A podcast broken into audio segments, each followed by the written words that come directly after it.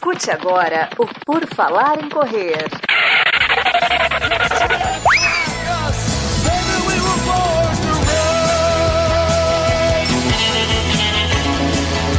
Are you ready to run?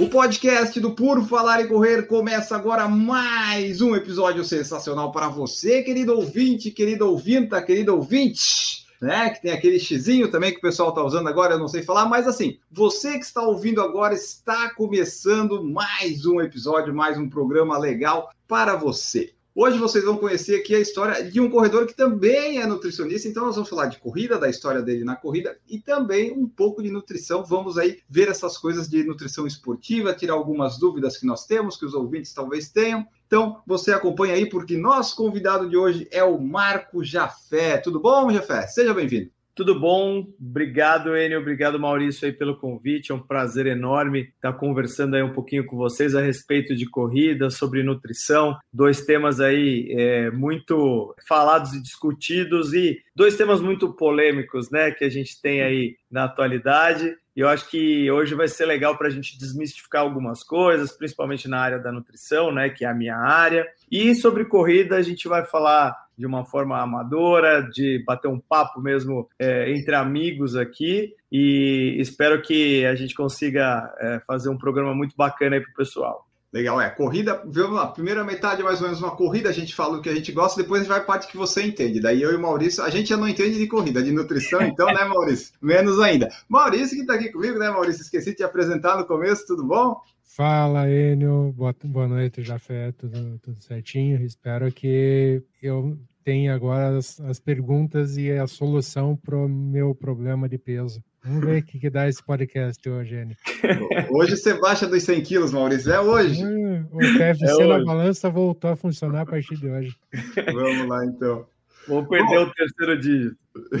É, né? Pô, 99, né, Maurício? Vamos no 99 para ficar bonitinho. Bom, para começar, vamos começar na parte da corrida da tua história um pouquinho, Jafé. Conta para mim, quando é que tu começou a se envolver com o esporte, assim, ele está presente na tua vida desde cedo? Quando é que a corrida apareceu? Minha história na corrida, cara, é uma história bem, bem interessante, porque ela não apareceu de uma forma adorando o esporte, foi, uma, foi através de, uma, de, uma, de um momento onde eu me via muito fora de peso, né? Na época em que minha minha filha nasceu, minha primeira filha, eu tenho dois filhos, né, a Maria Pietra e o Stefano. E aí, quando a Maria Pietra nasceu, eu me vi na maternidade eu me olhava no vídeo e falava, cara, eu não tô te reconhecendo. Quem é você, né? Eu consegui ganhar em nove meses de gestação 14 quilos. Opa. Na época, eu, eu engordei mais que minha ex-mulher na época. Então, assim, foi, eu, foi uma parceria mesmo, né? A gente entrou com uma parceria bem bacana. E aí, eu me vi realmente muito fora do peso, algo que nunca tinha acontecido na minha vida. É, eu sempre fui um cara muito ativo,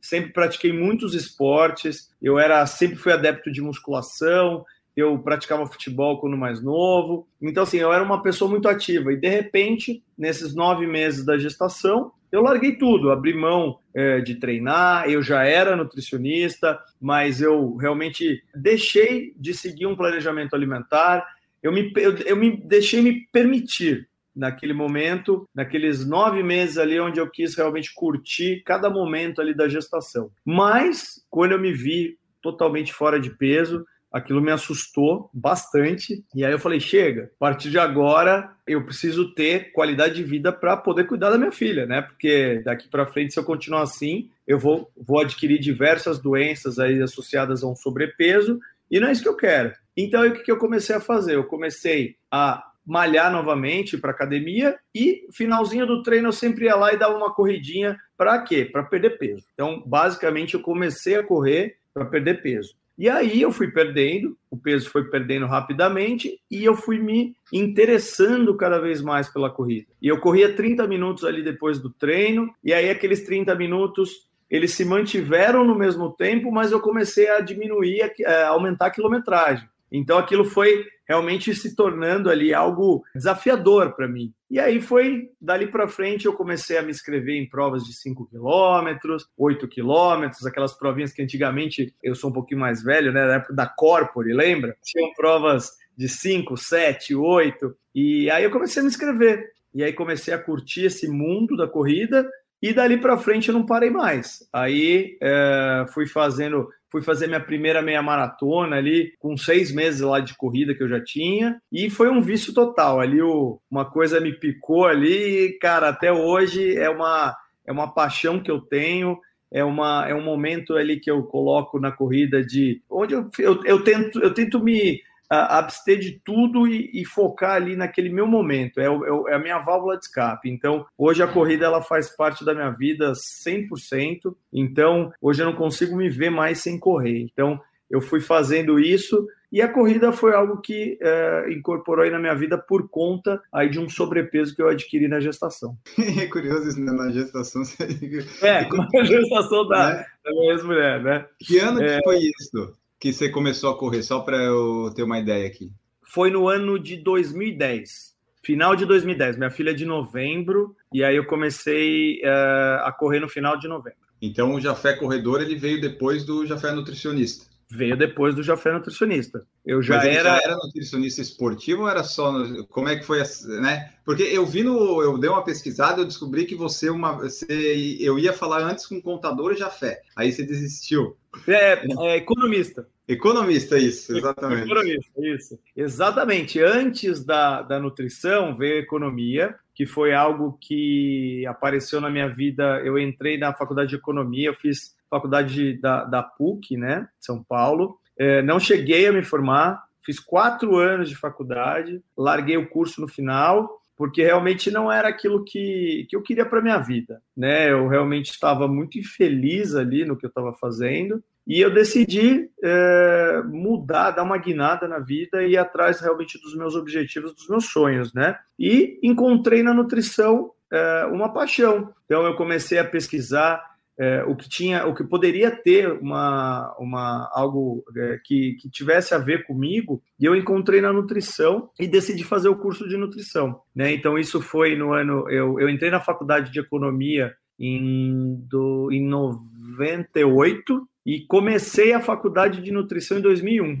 Me formei em 2004 e aí já na sequência emendei pós-graduação no esporte, mas no começo, Enio, eu trabalhava com nutrição esportiva, mas muito direcionado mais à parte estética, né? Então, fisiculturismo, musculação, outros esportes, futebol. Eu iniciei a minha carreira também com a seleção brasileira de rugby feminino. Eu fiquei cinco anos com as meninas do rugby. Eu cuidava das meninas do Seven, né, do, do rugby de sete. Então a gente ficou juntos durante cinco anos. E aí, logo depois disso, que eu fui conhecer a corrida mesmo. Né? Então a corrida no início da, da, da, da nutrição, ela não esteve presente. Né? Na verdade, assim, eu tive até um, um pequeno, uma pequena passagem na corrida em 2004, se eu não me engano, 2005. Foram dois anos que eu tentei correr mas eu desisti, eu não levei à frente, né? Então eu fui corri durante acho que o ano de 2004, o ano de 2005 metade e parei. E aí fui realmente retomar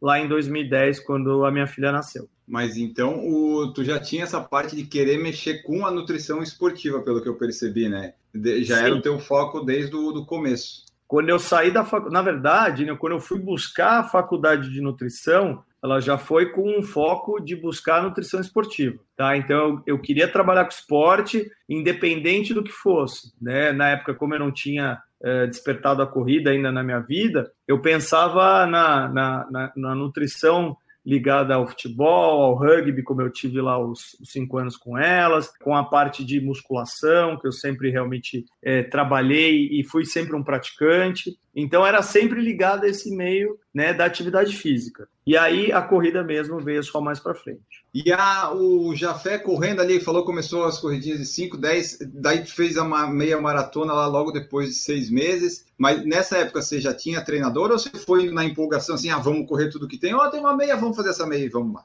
Não, até, até o, os 7, 8 quilômetros foi, na, foi naquela loucura, né? Naquela que você vai para academia, pede para o professor né, da sala dar aquela rabiscada ali no papel, ó, oh, vou fazer uma prova ali, o que, que você podia me, poderia me ajudar, né? E aí ele dá aquela, aquela ajudadinha, mas a partir ali dos 10 para frente, eu já fui procurar uma assessoria esportiva, porque eu já estava começando a me interessar de uma forma mais específica, né? Eu queria trabalhar mais a questão de velocidade, melhorar tempo, então eu já optei por, por uma assessoria para me ajudar a melhorar todos esses, esses pontos, né? E, e a sua assessoria que você começou lá é a mesma de hoje ou você teve mudanças? Não, eu tive mudança. É, na verdade, eu passei por algumas assessorias ao longo do tempo aí. Hoje, hoje eu tô com a MPR, hoje meu treinador é o Marcos Paulo, mas antes disso eu tive com algumas outras assessorias no início. E é tranquilo treinar com o Marcos Paulo? Cara, a gente se dá super bem. Ele é um cara que, é, puta, a gente criou uma afinidade muito grande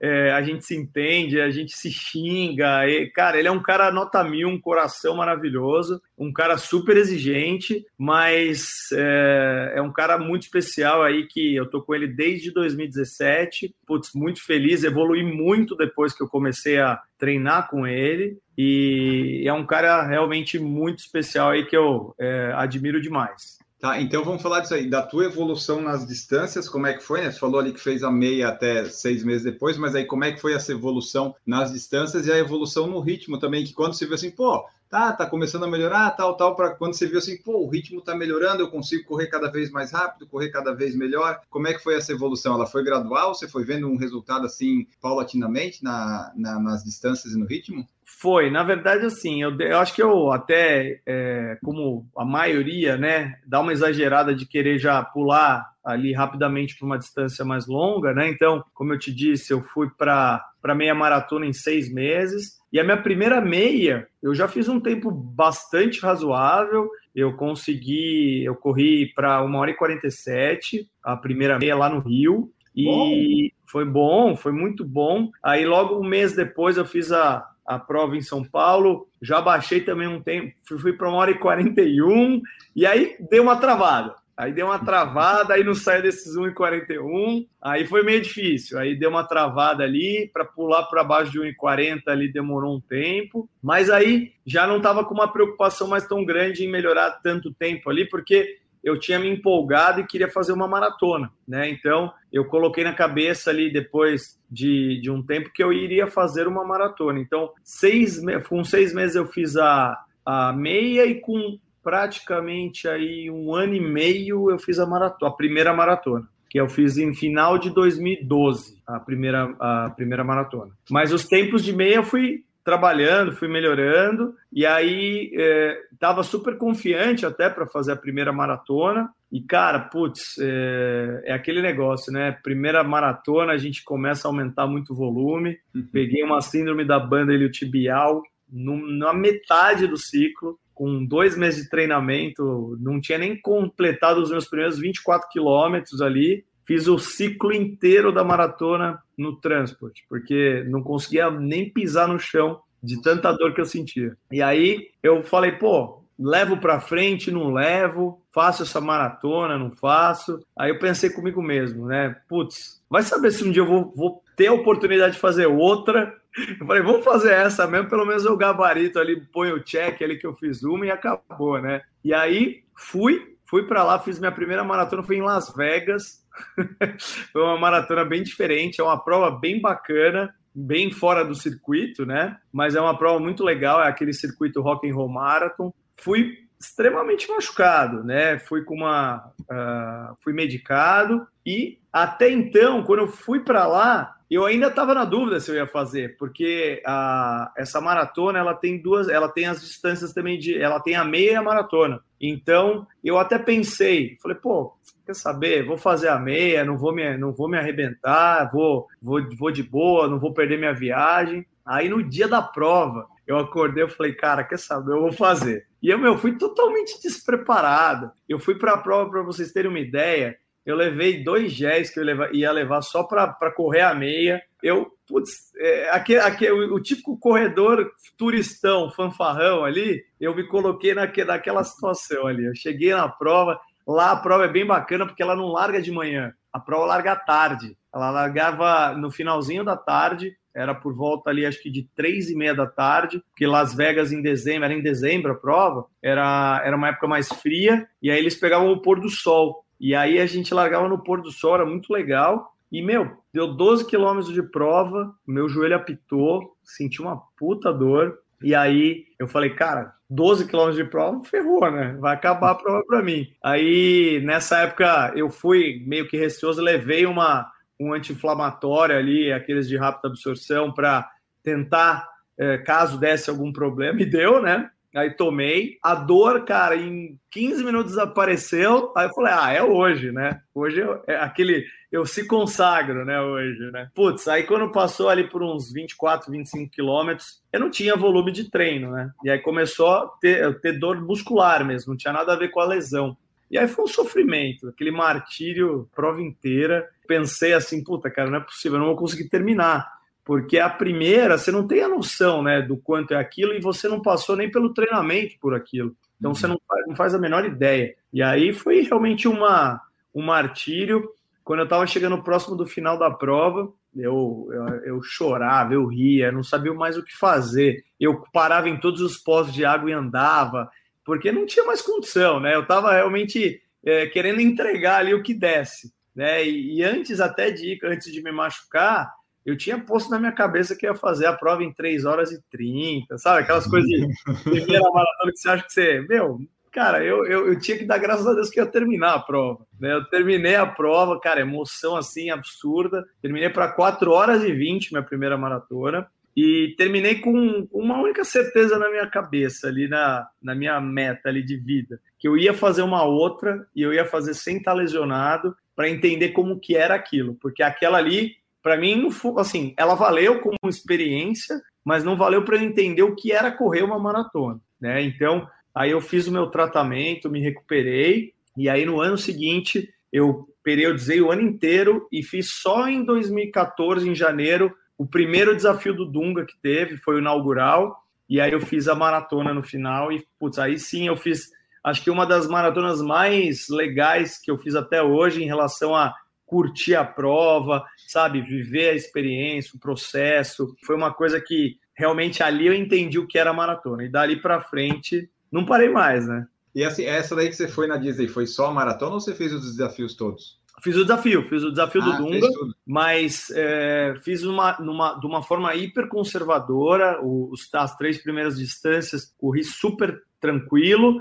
porque o foco era a maratona, né? Consegui fazer uma prova muito legal, putz, até, dentro dessa prova, corredor tem história em toda a prova, né? Nessa prova, é uma prova que tem muitos brasileiros. Aí um cara chegou na, na largada para mim e falou assim: Ah, vai fazer para quanto? Eu falei: Ah, vou fazer acho que para uns 3,45 por aí. Ele falou: Ah, vamos junto então. Sabe aquela coisa que você nunca viu o cara na tua vida? O cara falou: Vamos fazer uma prova junto. Eu falei: Ah, pensei comigo mesmo, vou deixar ele sair ou ele não vai aguentar, eu vou para frente. Meu, o cara começou a correr comigo foi embora comigo a prova inteira. Quando deu lá para uns 21, me deu uma vontade de fazer xixi, cara. Eu falei para ele, ó, segue que eu vou, vou parar para ir no banheiro. O cara falou, não, eu vou indo mais devagar, eu, eu, eu te espero. Eu falei, meu, faz tua prova. Aí o cara, meu, foi indo mais devagar, me esperou, terminamos a prova junto. No final ele deu uma quebrada, ele falou, vai embora. Eu falei, cara, você veio até que comigo, a gente vai terminar essa prova junto. Terminei a prova junto com ele, chama Gerson. Se ele for ver aí, ouvir depois mais para frente. Um abração para você, Gerson. Depois fiquei amigo dele.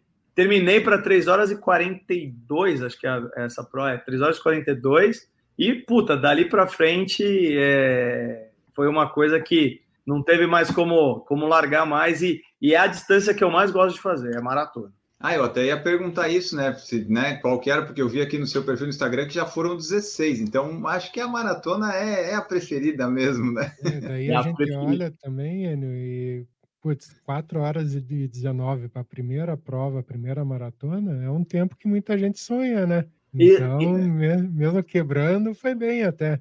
Exato. o histórico do Jafé no esporte ajudou também, né? Que já tinha uma base, né? Apesar de ter ganhado peso num tempo e outro, você já tinha, né? Uma, uma boa base.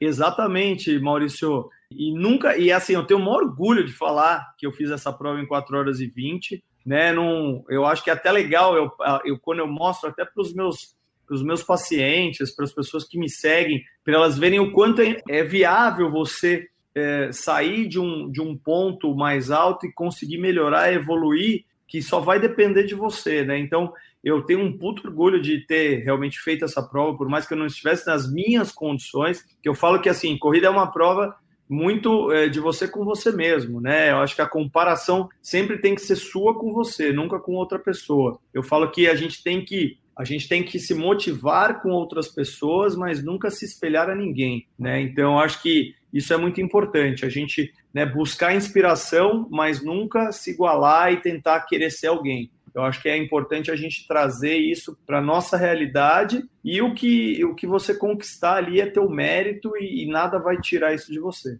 E assim, ó, então a maratona é a preferida e tal, tu viu que estava melhorando ali essas coisas. E eu sei que eu já acompanho ali teu Instagram há um tempo, você estava nessa, eu não sei desde quando você vai contar isso, você estava sempre buscando, você vai falar, quando é que você viu que, ah, estou melhorando, ah, existe Boston, existe as Majors, sei lá, eu quero ir para Boston e tal. Quando é que foi que tu descobriu isso? E daí tu viu, olha só, estou melhorando, de repente posso almejar. Como é que foi essa tua saga aí de melhorar os ritmos nas maratonas, até buscar lá teu RP, e daí vês, putz, tentar Boston, teve alguma vez que não deu, acho, né? Depois deu, aí deu, deu a pandemia, enfim. Conta para nós aí como é que foi tudo isso. Enio, essa é, é, outro, é uma, é uma, é uma saga na minha vida. Até falei que é, eu ainda vou escrever um livro sobre Boston, cara, porque ela, ela teve presente e ausente na minha vida aí por muito tempo, né? Quando que ela surgiu? Quando apareceu a primeira, uh, na primeira vez a, a palavra maratona de Boston para mim? Eu tava, eu lembro até hoje, foi num,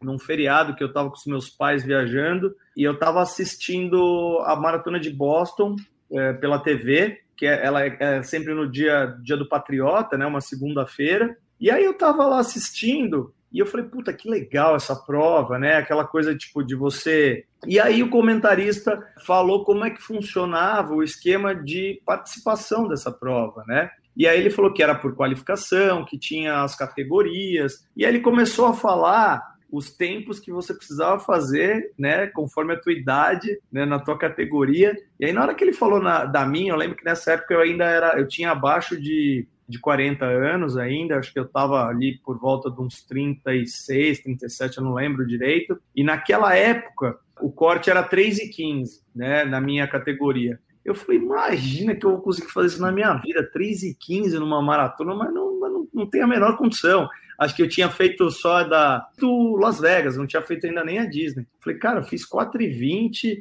eu falei, imagina, tem que baixar uma hora e cinco do que eu fiz. Eu falei, é praticamente impossível. Mas aí fui assistindo, fui vendo, curti, puta, prova foi sensacional.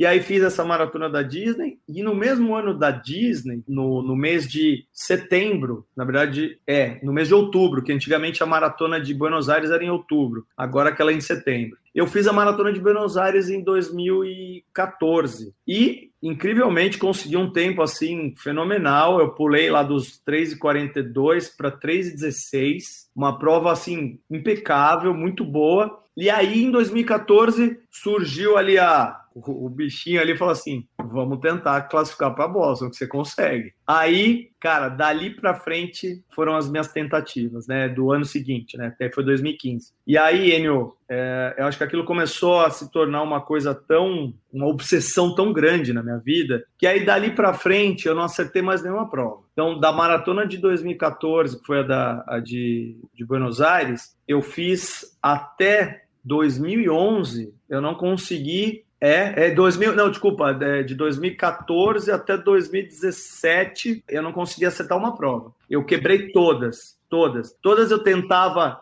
ir para baixo dessas 3 horas e 15, né, que era na época o meu qualify, e aí eu quebrava, aí as minhas provas ficavam sempre assim, 3 e 26, 3 e 27, 3 e 25, 3 e 26. Tipo, eu não saía mais dessa, dessa desses três números ali, que era eu ia para 3 14, 3 13, pulava ali para cima e ia para os 3 25, 26, 27. E foi até 2017 assim, porque eu tinha essa obsessão. Então o negócio pa passou de ser uma coisa saudável, uhum. né, e, e virou algo obsessivo. Então, aquilo não estava já fazendo mais sentido, porque eu estava tendo aquilo como algo que era tá dando uma importância muito maior do que realmente era. E aí quando eu, eu a ficha caiu e eu vi que realmente eu estava fazendo totalmente da forma errada, e aí que eu achei que as coisas é, não estavam mais fazendo sentido, e eu deixei as coisas de uma trazer trouxe as coisas para uma forma mais leve. Então, não dei tanta importância quanto eu dava anteriormente, sabe? Eu comecei a me permitir mais coisas e aí as coisas foram fluindo. Então, aí em 2017 eu consegui melhorar o meu tempo. Eu fiz uma maratona de para 3 horas e 13, que foi a maratona de Porto Alegre. É, consegui ficar abaixo ali do, dos 3 e 15, mas fiquei no corte. O corte foi maior, eu perdi, perdi a vaga no corte. Aí no ano seguinte, de 2018, consegui fazer Porto Alegre de novo, fiz 3 horas eh, e 11. Aí falei, pô, agora vai dar, né? Falei, tô com. Era, eu fiz 3, acho que, se eu não me engano, 3, 11, 10 e o índice era 3,15, eu estava com uma, uns, 4, uns 4 minutos, uns, uns 3 minutos e 50, né? Foi o ano que deu um dos maiores cortes na época, foi 4 minutos e pouco de corte. Perdi mais uma vez o, pelo corte. Aí eu falei, cara, não é para ser. Eu acho que eu vou dar uma desencanada agora, não, eu vou, vou tentar realmente dar uma, uma maquetada nisso aí, e a hora que for para ser, vai ser. E aí deixei quieto, e no fim do ano de 2018 fui para Chicago, mas sem, sem nenhuma pretensão. Treinei bem, fiz um ciclo muito bom, e, meu, nessa que o, o, o, eu fiz os 3 e 11 em Porto Alegre, eles caíram 5 minutos no índice, né? Aí abaixou para 3 e 10. Aí eu falei, ah, agora mesmo que eu não vou conseguir, né? Baixou para 3 e 10, já não tinha conseguido com 3 e 15, agora então. E aí eu fui para Chicago, cara, me mandei uma prova assim muito legal também. Fui para 3 horas e 7, consegui novamente o, a qualificação, mas estava ainda inseguro né? Fiquei muito inseguro para aplicar no ano seguinte, que eu falei, pô, vai que né, não consigo entrar de novo, eu preciso fazer uma prova melhor. Tá, e aí... Essa Chicago que você fez em 2018 seria para Boston 2020, no caso daí, né? Exato, porque ah. 19 já não dava mais porque tinha passado a janela, né? E aí, em 2019, em abril de 19, eu fiz a maratona de Londres. E aí eu consegui um tempo assim muito bom ali, realmente foi o que eu, que eu tinha como pretensão para tentar o meu qualify mesmo e conseguir passar, que eu fiz 3 horas e 3. E aí eu falei, agora sim, eu tô com uma margem boa aí de uns quase sete minutos, que eu fiz 3, 3,43, eu acho, alguma coisa assim. E eu tinha seis minutos e pouco ali de, de, de gordurinha, né? Eu falei, bom, agora acho que vai, né? Porque aí eu vou conseguir aplicar na primeira semana, porque toda vez eu aplicava na última, no último dia de Boston, que era sempre as vagas remanescentes, né? Nunca dava. Falei, bom, se eu aplicar na, na primeira semana, eu acho que eu vou conseguir. E aí, apliquei no ano de, de 2019, consegui, entrei, né? qualifiquei, melhorei com Berlim minha, meu posicionamento, que eu consegui melhorar aí, que é o, hoje é meu RP é 3 horas e 2 em Berlim, e então consegui melhorar ainda a minha colocação, mas aí veio a pandemia e a prova não aconteceu.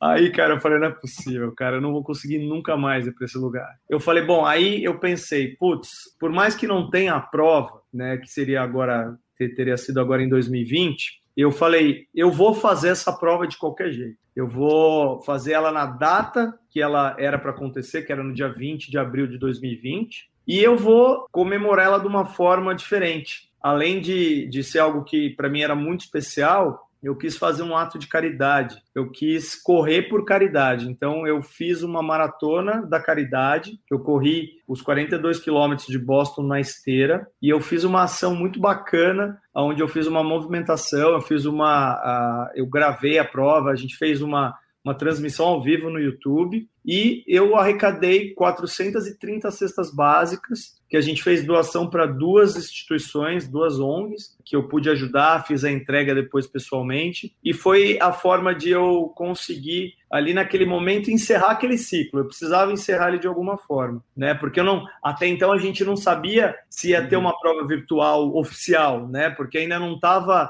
nessa pegada de prova oficial é, virtual. Então eu falei, eu preciso terminar, eu preciso encerrar. Eu acho que é importante para mim, era, alguma, era algo importante para mim. Muitas pessoas falam, meu, mas você tá louco, você vai fazer uma maratona virtual. Eu falei, cara, eu preciso, é uma coisa para mim. Eu, eu não corro para mostrar o meu tempo para ninguém, eu, eu, eu corro para mim. A Boston se tornou um negócio, uma, algo que eu quis muito na minha vida, mas tem outro significado. O meu significado para a corrida é muito maior do que realmente alguns números no relógio. Né? Então, assim, é, era uma coisa muito maior para mim. E aí eu fiz essa ação e doei na verdade, eu doei ali é, o meu suor, eu doei ali a minha dedicação toda que eu fiz, que eu me, me propus a treinar ali para aquela prova, porque eu estava treinado, né? A prova a gente ficou sabendo que não ia ter poucos, poucos dias antes, mas eu resolvi realmente fazer a prova e não me arrependo absolutamente nada, né, de, de ter feito essa prova. E aí no final do, do, do ano, né, em setembro, teve a oficial, né? E eu falei, pô, essa eu preciso fazer, porque essa eu vou ganhar medalha. E aí eu fiz mais uma vez. Então eu fiz duas maratonas de Boston em 2020.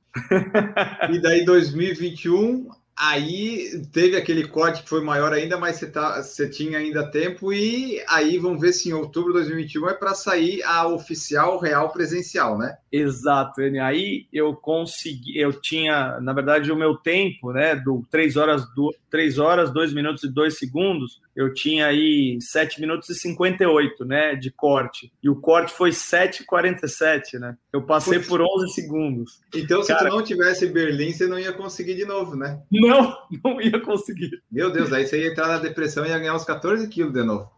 Exatamente, cara. E graças a Deus entrei. Foi uma foi um sofrimento porque nessa de verdade né, eu não estava nem esperando mais, eu não tinha mais nem esperança porque eu sabia que ia ser uma prova com um field reduzido, porque eles já tinham anunciado e estava circulando aí no nosso meio aí uns gráficos que para 13 mil pessoas a menos, o corte ia ficar mais ou menos em torno de 15 minutos. Então eu falei, cara, não vou entrar, não, nem fiquei alimentando esperança não alimentei nenhuma esperança.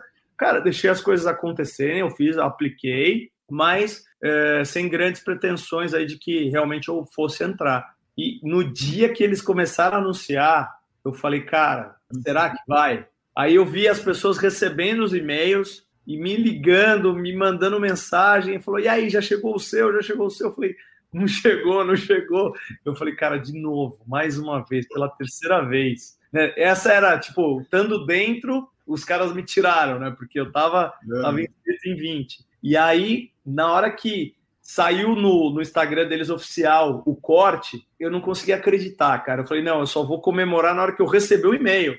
Todo mundo, parabéns, parabéns. Eu falei, cara, não recebi o e-mail, não chegou. Eu, eu só vou ficar feliz ali e vou comemorar quando eu receber o e-mail. Aí na hora que chegou, chegou umas três, quatro horas depois, do que a galera recebeu, os mais rápidos receberam, né? Porque eles acho que vão mandando conforme o teu tempo, né? E aí eu recebi mais pro fim do dia. Mas, putz, é, foi uma emoção muito grande e agora a gente tem que esperar para ver se a prova realmente vai acontecer, né? Aí é, é outra, outra saga agora. Olha aí, o Enio acabou de me dar uma ideia. Quando perguntarem por que, que engordei, vou falar que eu não consegui ir para Boston. Eu tenho, eu tenho índice, eu tenho índice, só não tenho a idade, né? Exatamente. É. E, e, assim, é, quando, mas tu se aplicou para Boston mesmo assim para esse 2021, você colocou lá só para ver, ah, colocar só para ver o que vai acontecer, porque tinha que aplicar, né? Exato, é, que é, eu falei, bom, eu vou tentar. É, o não a gente já tem, né? Então aí eu falei, bom, vamos tentar. E, mas eu não, de verdade, estava sem grandes esperanças. Foi a primeira vez que eu apliquei, mesmo tendo um tempo bom, mas eu sabia que o corte ia ser muito cruel, né? Então eu não estava alimentando esperança, não. E o Juliano Freitas perguntou aqui no YouTube se para buscar esse índice para qualificar para Boston para melhorar os tempos, se tu fez alguma mudança nutricional que tu acha que foi importante, ou daí agora eu vou colocar mais coisa na pergunta dele, se tu acha que Tava indo tudo bem, tipo treino, alimentação e tal, só que o que pegava antes mais era a cabeça para Boston, ou às vezes bagunçava todas as coisas. Então, e ainda complementa, Enio. Quem que é o, nutri o nutricionista dele? Ah, Boa, Maurício. Cara, o problema nunca foi a questão nutricional, Enio. A questão sempre foi a cabeça. Foi algo que eu mesmo conseguia me boicotar. Tanto é que na maratona de Porto Alegre de 2017, é, de, é, 2017, eu tentei é, até uma estratégia mais ousada em relação a peso, é, de querer baixar muito mais meu peso do que era o meu peso habitual de corrida, de, de prova de maratona. Errei feio, né? E foi legal, porque a gente também tem que ver de tentativas né, e erros né, e acertos para tentar ir mais longe, mas a questão sempre foi a cabeça, porque a parte nutricional ela sempre teve ali cara, impecável. Então, tanto é que algumas vezes eu me questionei, né? Hoje, eu tô te falando isso hoje, tá? Mas na época eu sempre me questionei, puta, será que eu tô errando alguma coisa na, na minha alimentação, na minha hidratação?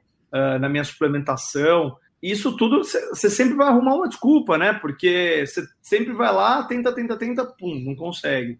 Então alguma coisa você está fazendo de errado. E aí você talvez vai tentar culpar é, você que é o, o, o, eu no caso ali que era o meu, meu próprio nutricionista, Maurício. Então eu falei, cara, eu estou fazendo alguma, alguma coisa errada. E no final eu, eu, eu consigo hoje avaliar e olhar com uma ótica externa de que eu não estava fazendo nada errado, eu realmente eu estava obcecado por uma coisa e é onde no momento em que eu relaxei e deixei as coisas acontecerem de, de uma forma mais leve, elas aconteceram.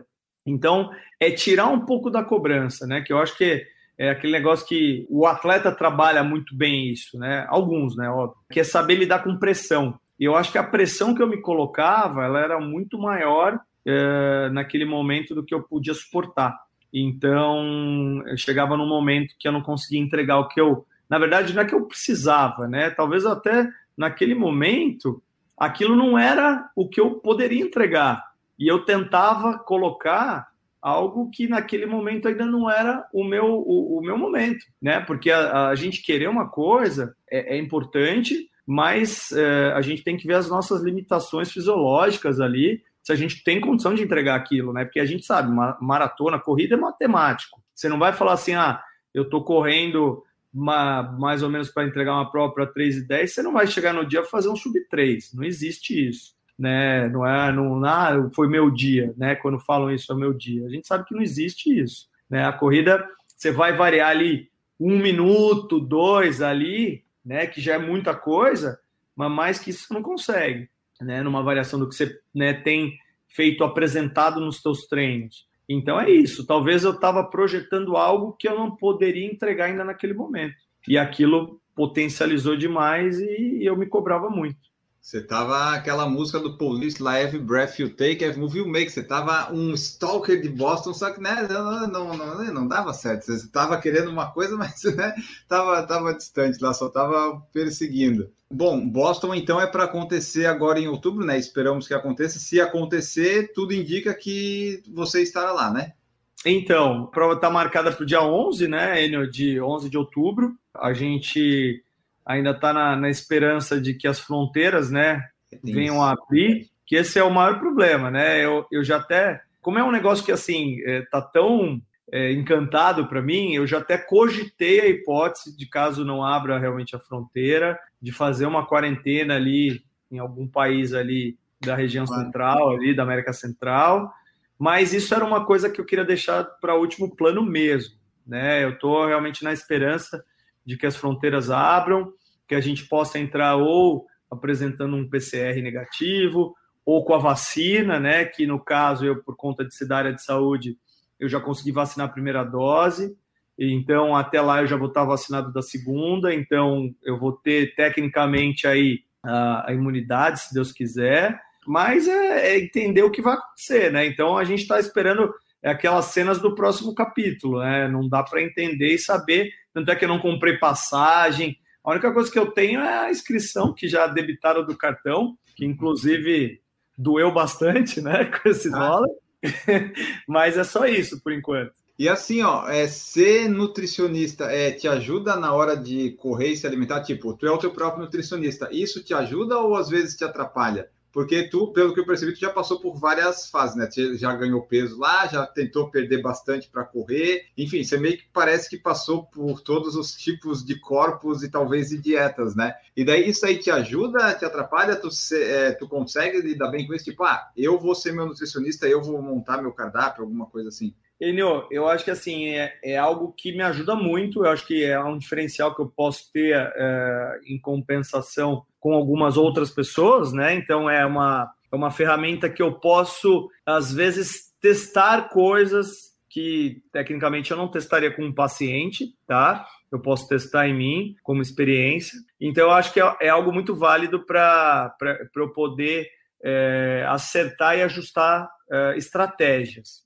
tá? Hoje, uma coisa que é muito legal, que, que me ajuda demais, é ter uma equipe, né, junto comigo, de nutricionistas, que a gente conversa muito, a gente tem muito, muita reunião de estudo, de, de, de, eh, discussão de caso, então a gente consegue é, também ter outros olhares que às vezes você, por mais que você tenha muito conhecimento de alguma coisa, às vezes você não consegue às vezes enxergar mais é, coisas dentro daquilo que uma pessoa de fora pode ver. Então a gente tem essa troca muito grande hoje na minha equipe. Então isso me ajuda demais. Mesmo eu, eu cuidando da minha parte nutricional, hoje eu tenho esse apoio da, das Nutris que trabalham comigo que também me ajudam muito. Né? Então a gente consegue trocar muita coisa, isso é muito legal. E o, o Jafé hoje ele está seguindo direitinho, está dando umas escorregadas. Como é que está o Jafé hoje no momento que a gente está gravando? O Jafé é paciente do Jafé nutricionista, tá? Sim, é bom esse paciente, merece as estrelinhas lá. Olha, o Jafé hoje paciente está voltando na rotina. Quando a ficha caiu, quando chegou o e-mail de confirmação, eu falei: agora, agora o negócio vai ser sério, né? Vamos retomar, porque eu dei sim uma boa soltada uh, nesse período de quarentena. Eu acho que eu me deixei permitir algo que eu não deixava desde a época que minha filha nasceu, que foi tipo de lá para cá é, uma, uma rotina de, de maratonas uma atrás da outra, emendando uma na outra, ciclo atrás do outro de maratona. Então é aquele negócio que você não consegue respirar, né? Então acho que foi um momento, a pandemia ela serviu para mim para eu poder dar uma respirada, para eu poder curtir um pouco mais e desacelerar um pouco, tirar um pouco o pé do acelerador, né? E poder é, me permitir um pouco mais. Mas não, não que eu não, não que eu deixe de me permitir agora, tá, É, diferente do que eu fazia lá na época até 2017, eu era realmente muito extremista, radical, sabe, não quebrava dieta, enfim, fazer muitas coisas que hoje, por mais que eu tenha esse objetivo, eu não vou ser igual àquela pessoa que eu era. Hoje eu me permito, num final de semana, cara, sair para comer uma coisa que eu curto, tomar um vinho que eu adoro beber. Então eu não deixo. Hoje eu não deixo mais essas pequenas coisas atrapalharem um todo, né? Porque eu acho que ah, foi o que eu falei, a corrida ela tem que ser algo importante, ela tem que ter, ter um, a gente tem que ter um objetivo, mas ela não é a coisa mais importante da minha vida. Ela não, ela, eu não vivo da corrida, né? A corrida é algo que me traz saúde, me traz bem-estar, me traz, é, me trouxe muita coisa é, do esporte para o meu trabalho e vice-versa. Mas eu acho que é algo que a gente tem que aprender a equilibrar, né? Aquele famoso equilibrar as coisas, e o equilibrar, o que eu falo para as pessoas, não é equilibrar de você ficar no meio, tá? Equilibrar é saber transitar entre os polos, né? E saber voltar, né? Então, você ter um excesso e voltar para a tua base, é, focar numa prova e voltar para cá. Então, assim, é você saber transitar entre os extremos. Isso é o equilíbrio. Tá, Marco. E como é que na parte profissional você lida com aquela questão? ah, eu sei o que eu tenho que comer e não preciso de nutricionista. Enfim, como lidar com a situação de que todo mundo precisa de um aconselhamento nutricional? E Exatamente. Ninguém, ninguém procura. Eu, né, é, óbvio que eu tenho as minhas noções, as, é, eu, eu, eu planejo o meu, o meu dia a dia, mas é, é sempre importante, foi o que eu, que eu citei, né?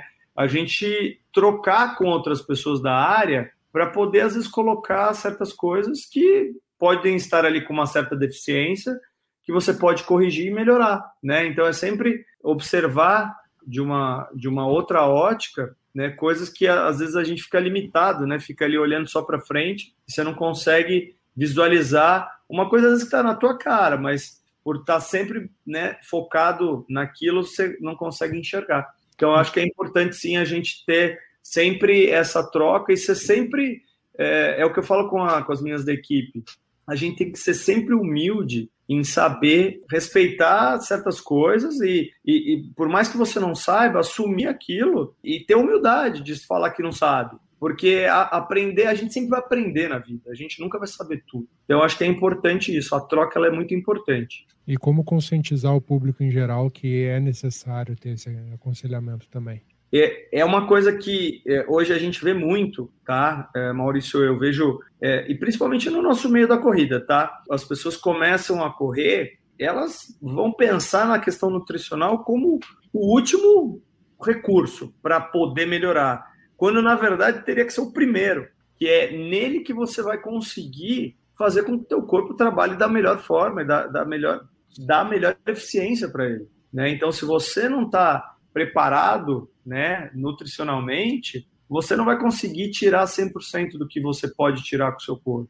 Né? Então, normalmente as pessoas não buscam isso. Elas buscam sempre um treinador bom, um educador físico, um professor de educação física legal para montar planilha de fortalecimento, os melhores recursos de, de tecnologia, de, eh, de calçado, de relógio, de tudo. Mas a nutrição a gente vê, óbvio, tem muitas pessoas que vão atrás, mas a maioria não. Elas não, não, não colocam isso como prioridade. Né? Elas às vezes, às vezes veem como algo irrelevante que na verdade não é. É a coisa mais importante que a gente tem hoje é o planejamento nutricional, porque a gente precisa entender as exigências metabólicas. Um cara que hoje em dia uh, existem vários testes que a gente pode fazer para entender qual que é o melhor é, modo que a gente vai tentar trabalhar com, com o atleta dentro da prova, né? Então, o quanto ele é, se é um cara mais glicolítico, o quanto de carboidrato ele precisa ali naquele momento, né? Hoje a gente vê diversos estudos aí com, com, com maratonistas aí que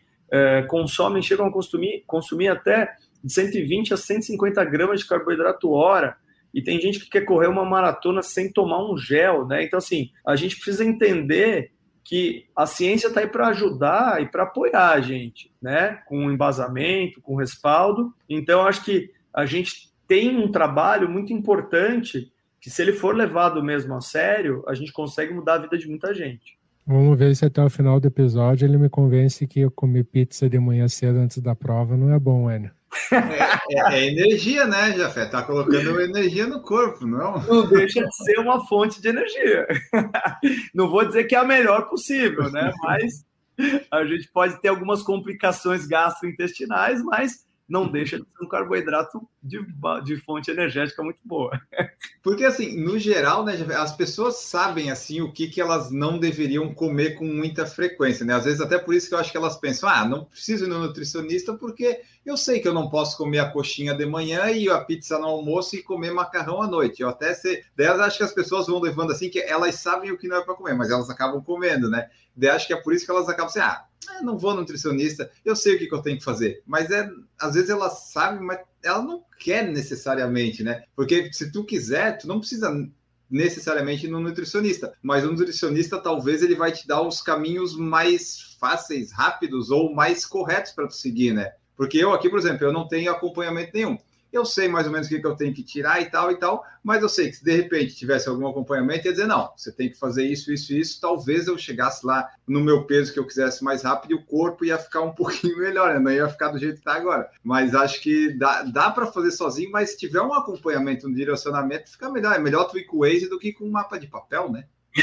Exatamente. Porque o que, que acontece? A gente vai conseguir, de uma certa forma, entender o que está acontecendo com você e tentar fazer o teu corpo render da melhor forma possível. Por mais que você consiga pôr teu corpo para trabalhar, a gente pode, você às vezes está tá usando ali uma gasolina comum, a gente pode meter uma octanagem ferrada ali e fazer voar. Então, assim, é acertar às vezes a, a questão energética que você está precisando no pré, no durante, no pós, ajust, o ajuste energético ao longo do dia. Às vezes você está sentindo muita fadiga, está tá sentindo. Então, todos os pontos que você vai me relatar, eu posso consertar e ajustar para fazer com que você trabalhe, faça com que o teu corpo trabalhe de uma maneira mais eficiente. Né? Então, é isso que a gente faz. Não é só falar assim, ah, você pode, você não pode, você vai comer isso, você vai comer aquilo. É acertar toda a questão né, nutricional na questão de é, não só dos macros, micronutrientes, mas te colocar mais eficiente para poder performar melhor. E, e, e, também isso, é, vocês fazem, dão tipo caminho, mas daí a, pessoa, o paciente, ele tem a responsabilidade dele que é segue isso aí, né? Que não adianta ser, é que nem o treinador, né? Você montar ali certinho, cara, ah, ele colocou aqui essas esses 500 gramas de, sei lá, de alface, eu vou comer uma pizza no lugar que dá para substituir hoje, só hoje dá. Não, não pode também ter essas exceções assim, né? Se está montado certinho. Exatamente, a gente até dá, coloca as exceções, né, as quebras que a gente coloca na, no planejamento, mas é que nem o que você falou, Enio, a planilha de treino. Você recebeu lá a tua planilha, aí tá lá, o, o teu técnico colocou ali, ah, o seu longo esse sábado é de 20k Fala assim: ah, meu amigo vai fazer 24, são 4 quilômetros, né? Por que, que são 4 quilômetros? Mais 20 minutinhos. Aí, se você for pensar que 4 quilômetros a mais são 20% a mais do que você teria que fazer, cara, é a mesma coisa. Põe 20% a mais de caloria ali na, na tua meta final do dia de ingestão energética, multiplica isso por 30 para você ver no final do mês. Ah, só 20, 20% a mais. Então, assim, é isso, é entender né, o que está ali e o que foi elaborado para você foi calculado exatamente o que você precisa ali.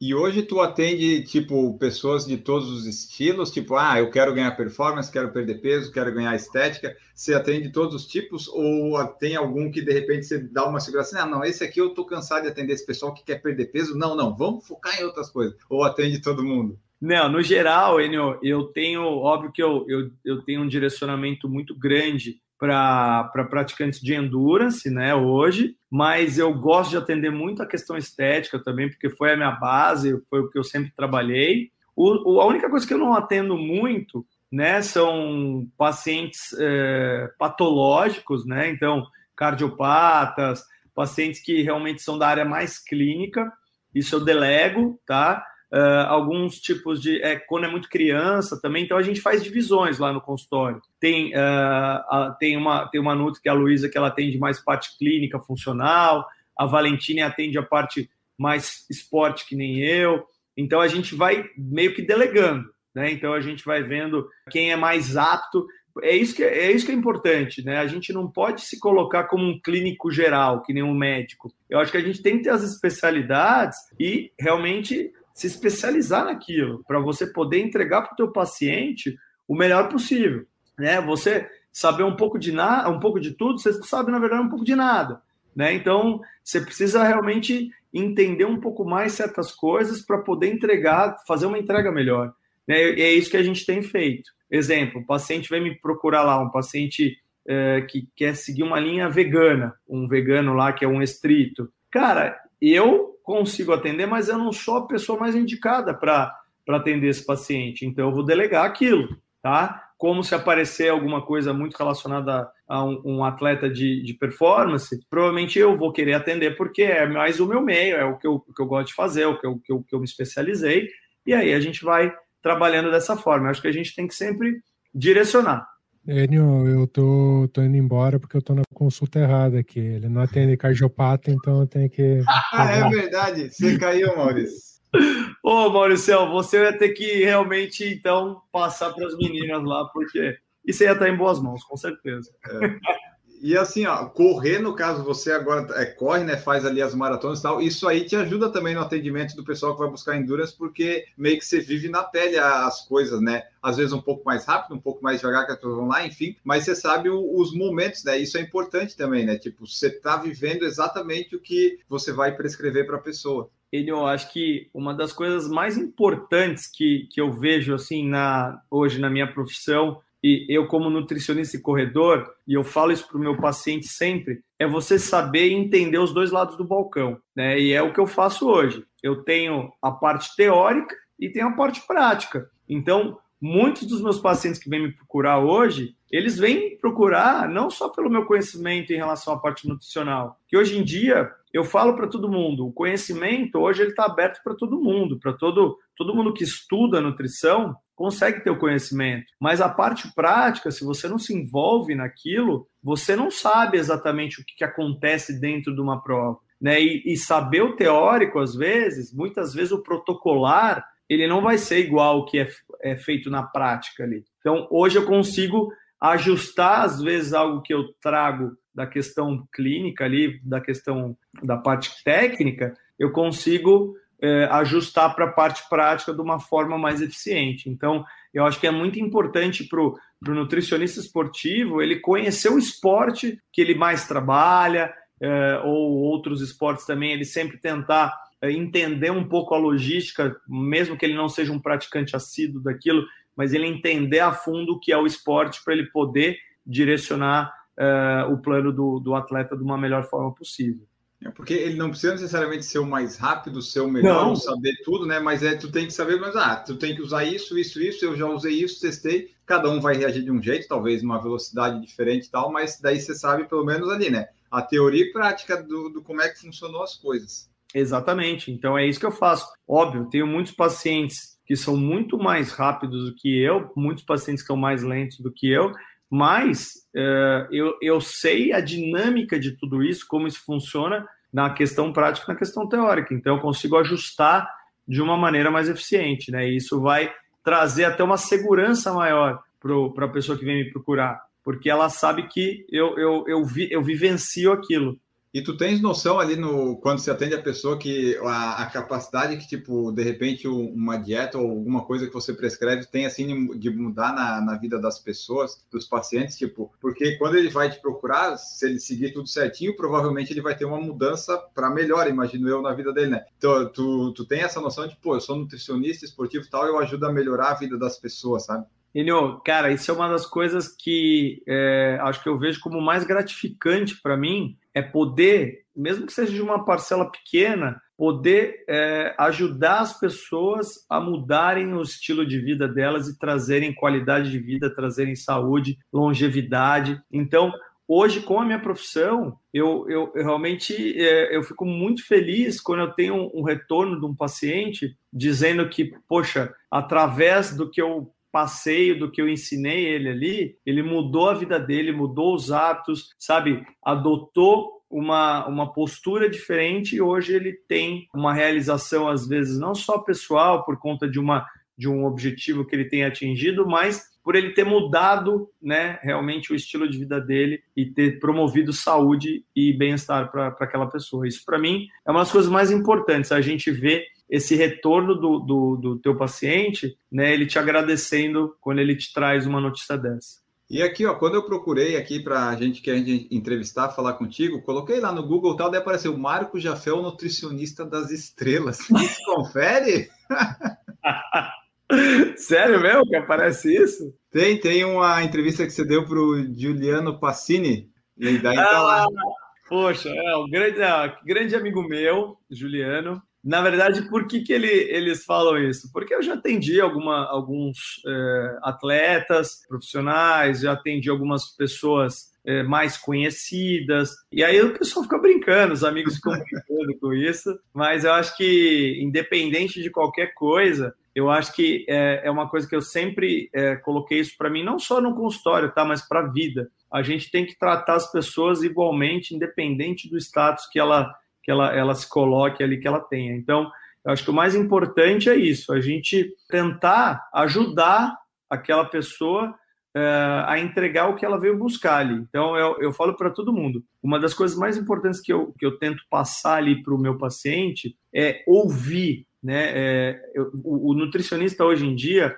ele tem que aprender a ser ouvinte, ele tem que entender, abrir o ouvido para o que o paciente veio né, é, buscar. Porque se você não ouve o teu paciente, você nunca vai entregar exatamente o que ele quer. Então é aí que eu acho que o meu diferencial ele acontece hoje em dia e eu consigo realmente ter uma clientela bacana por conta disso, porque eu eu ouço o meu paciente, né? Ele vai lá e eu vou entregar para ele exatamente o que ele vai buscar. Então é isso que é, é importante, a gente tentar ouvir e tentar atender né, da forma que, que, que aquela pessoa veio buscar o, o, o sonho dela.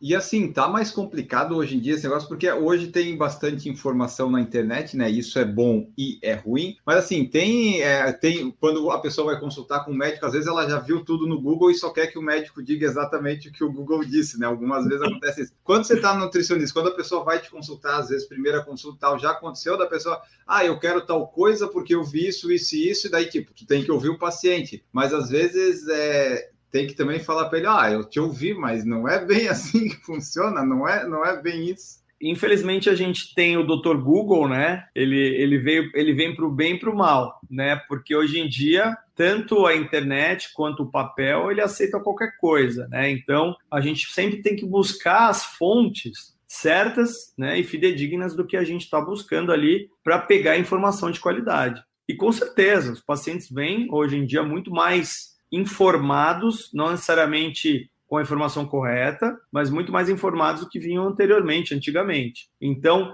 o que, que eu faço? Como eu te disse, eu ouço muito, mas eu tento mostrar para ele, né, o que é a verdade, o que, o que realmente vai funcionar, porque às vezes vem muito paciente já querendo montar o próprio planejamento. Então, Aí eu falo na sua casa, meu filho. eu até brinco, eu falei, poxa, é, a pessoa quer, quer dar pitaco em tanta coisa que eu não sei porque ela veio procurar um profissional para poder ajudar ela, né? Porque ela quer montar do jeito que ela acha que é o certo. Mas o que, que eu acho que é legal do ouvir que eu te falei? Porque se você me falar, Enio, que você é um cara que, puta, você curte muito pão com ovo de manhã e você tem uma lembrança afetiva tua que você, putz, não consegue dormir sem tomar um Nescau. Cara, por que eu vou tirar certas coisas da tua da tua vida, se aquilo te remete coisas boas e, e, se eu conseguir ajustar o resto, por que eu vou tirar aquilo de você? Se você não é um atleta profissional, você, a não ser que você fala, Jafé, o meu objetivo é chegar a tantos por cento de gordura, conseguir meu índice para Boston. Aí eu falo, Enio, é assim ou assim. Se você quiser continuar com o teu Nescau e teu, você pode continuar, mas você não vai chegar aqui. Então assim, cada, né, é, cada escolha é uma renúncia, né? Então eu acho que a gente, por isso que eu te falei, a gente tem que entender o que o paciente quer. Mas às vezes ele quer duas coisas que não andam juntas. E aí é aí que eu vou entrar e vou explicar para ele que para ele chegar aqui, ele precisa abrir mão disso aqui. Então, é sempre isso. Eu acho que é muito importante a gente entender e ouvir para poder chegar no objetivo e tentar também, né, aquela, aquele lance do nem, nem para você nem para mim, quando o paciente às vezes ele é muito é, inflexível ou um cara que tem hábitos muito ruins, não adianta eu chegar e virar para ele e falar assim, ó, a partir de hoje você acabou, não come mais isso, não faz mais aquilo, e aí o cara não vai conseguir seguir aquilo por três dias. Então a gente precisa ter sempre um jogo de cintura. É aí que eu te falo que saber ouvir é a melhor, é a melhor escolha. Não, só ia comentar que é, é realmente, né? Não adianta eu estar tá comendo um monte e querer ter desempenho, porque eu nunca vou ter. Exato. Então, só que vai muito de pessoa para pessoa, né, Marco? Eu acho que tem muito biotipo da, da pessoa. A gente brinca aqui no, no Por Falar em Correr há muitos anos que eu sempre fui uma pessoa que sempre tive, não, eu não digo excesso ossos de largos. peso. É, ossos largos, cabeça grande, ossos largos. Tá? Eu sei exatamente o que me faz bem e o que não faz. Tive diversos nutricionistas, só que eu nunca cheguei naquele profissional que falasse, putz, essa é a pessoa que eu quero do meu lado. Acho Exato. que tem muito com o nutricionista aquela questão de casar realmente, da, né, da, das ideias seguirem juntas, né? Exato, eu acho que é muito importante ter a empatia, né, entre paciente e, e o nutricionista e as ideias têm que tá, elas têm que estarem alinhadas, né? Não adianta é, você falar uma língua, ele falar outra, eu pedir para você fazer uma coisa que você nunca vai conseguir executar. Então, acho que a gente precisa conversar para deixar tudo realmente bem é, ajustado para a gente conseguir sucesso, né? Porque senão não vale a pena. Você só vai. Tem, e tem muito paciente que faz isso, que chega é, lá na, na consulta depois de um mês e o cara tá pior do que ele foi. Eu falo, cara, hum, tipo, você tá gastando seu tempo, gastando meu tempo, gastando seu dinheiro, né? Então, assim, a gente precisa ter comprometimento, né? Então, assim, o compromisso acima de tudo. E ter compromisso não é ser 100% em alguma coisa, mas pelo menos ter um, um nível de execução né, positivo onde a gente consiga ter um resultado. Então, é isso que a gente precisa entender, né? Naquele momento que você vai buscar a ajuda de um profissional, você tem que acreditar, confiar e depositar as fichas para que as coisas aconteçam. Né? Senão, se você vai lá com o pé atrás, não querer, não vai querer executar o que ele pediu para você fazer. Como que você vai fazer? É, como que você vai ter resultado em cima de uma coisa que você não está conseguindo seguir, né? Não está seguindo o plano. Então é isso. Você tem que confiar na pessoa que você está indo buscar ali para que ela possa te mostrar o caminho certo. Olha só, você tem ali o seu perfil no Instagram, que ele tem ali, você posta as coisas, interage com o pessoal, isso aí. Essa exposição assim que tu que tem ali um pouco nas redes sociais, isso aí é, é bom para ti? Às vezes tem críticas, tem lado bom, tem lado ruim. Como é que tu lida com tudo isso? Tem algum, ah, tipo, é, geralmente quem tem um pouquinho mais de exposição, às vezes acaba tendo, ah, vem um pessoal que às vezes fala mal, às vezes critica, ou isso aí tu meio que releva. Como é que tu lida com isso? Tu tem bastante pessoas que vão ali, seja para criticar, elogiar, mas como é que é que tu lida com essa coisa da rede social? Ou até a consulta do Instagram, né? Ô, oh, doutor, tem uma dica para mim aí? eu acho que assim, Enio, é, eu, hoje eu tento lidar de uma forma é, muito mais é, construtiva, né? E te falo que os haters são bem bem poucos, graças a Deus, existem, lógico que existem. E eu te falo que assim, quando eu vejo que é coisa agressiva, que, é, que não seja nada construtivo, que não seja algo que venha para agregar, cara, eu não respondo, não respondo, tá? Eu simplesmente uh, bloqueio e sigo minha vida, cara. Eu não, eu não perco mais energia com uhum. coisas que não vão me trazer é, nada. Discussão na, na, na, na, internet, cara, não vai me trazer nenhum ganho. Então, hoje em dia, eu prefiro né, sair de lado e, cara, ter paz de espírito. Eu tô ali para colocar meu conhecimento, tentar gerar conteúdo de, tipo, de qualidade ali, principalmente, porque hoje em dia a gente vê tanta besteira por aí, então a gente tenta, de certa forma, falar numa linguagem até é, que, eu, que, eu, que eu combinei ali com, a, com as meninas e a gente tentar trabalhar numa linguagem bem fácil para o público final, né? Então, quem vai buscar ali as informações na nossa página vai ver que é algo extremamente fácil de entender, porque a gente direciona mesmo o público final, para as pessoas que realmente têm dúvida, para quem tem carência de informação. E óbvio que vem coisa ruim, sempre aparece uma coisinha ou outra, mas graças a Deus isso é o mínimo, o mínimo mesmo. E quando aparece, a gente é, releva e apaga, bloqueia e vida que segue, meu. De verdade, isso não me abala, não. Tá, e nessa exposição, aproveitando, Marco, como é que tem a questão? Com certeza deve aparecer diversas marcas de suplementos ou medicamentos que vêm a você. Marco, vamos fazer uma parceria. Como é que você lida com esse? Existe um assédio desse sentido com a sua imagem? Sim, bastante, Maurício.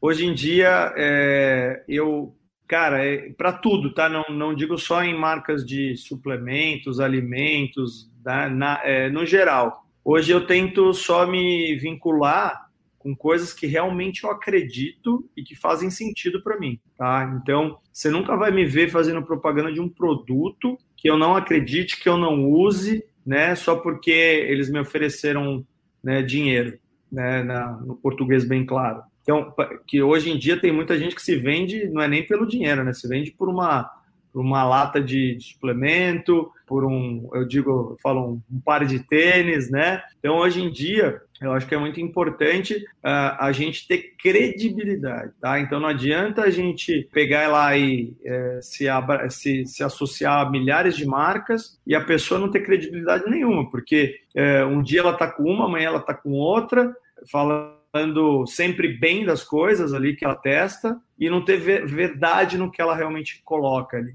Então, acho que assim, primeiro de tudo, sempre que eu for falar de alguma coisa, se eu estou falando é porque eu acredito. Segundo, eu vou falar, eu vou falar a verdade. Né? Então eu não vou passar um pano ali, ah, não, porque. Não, eu. E sempre fui assim, cara. Eu, eu tento passar para o público para eles, eles absorverem a informação correta e poderem ter a opinião deles também. Mas eu acho que assim, a gente tem que ser o mais verdadeiro possível para passar credibilidade para o nosso público. Ó, eu estava vendo aqui no, no seu Instagram que às vezes você coloca lá a caixinha de perguntas, né? Quando você coloca aquela caixinha, você já coloca um lembrete ali de várias coisas que o pessoal provavelmente sempre perguntava, né?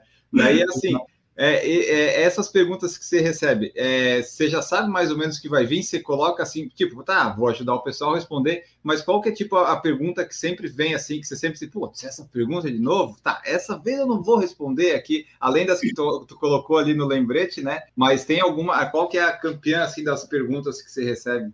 Cara, acho que tirando aquelas que eu já coloquei ali, que era, eram as, tipo, a top top 5 ali. E basicamente aqui é, é, jejum, né? Que o pessoal, é. pelo jeito, encheu o saco.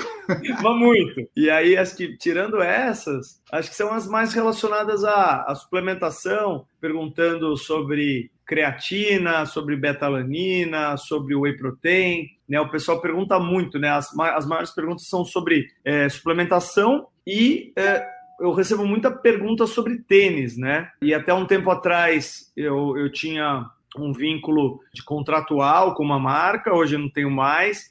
Então hoje eu estou aberto a novas experiências, estou testando novos calçados. Então isso é legal que hoje eu consigo dar opinião, né, é, a respeito de outros calçados, sem né, ficar amarrado com, com uma só. Então hoje eu consigo é testar outros tênis, né? Então isso é uma coisa legal que eu estou fazendo e estou indo atrás porque, putz, é, é um mercado que eu adoro e, e, é bacana porque eu recebo muito esse tipo de pergunta. E assim, ó, de, tu falou dos suplementos, assim, é claro que é de caso a caso, individual, essas coisas, mas assim, necessariamente não, não é todo mundo que vai precisar de, de suplementos, talvez, para o treino, né? Ou talvez varia o suplemento que a pessoa vai precisar. Isso aí é, acho que é caso a caso, né? É, é muito, é muito individual, né?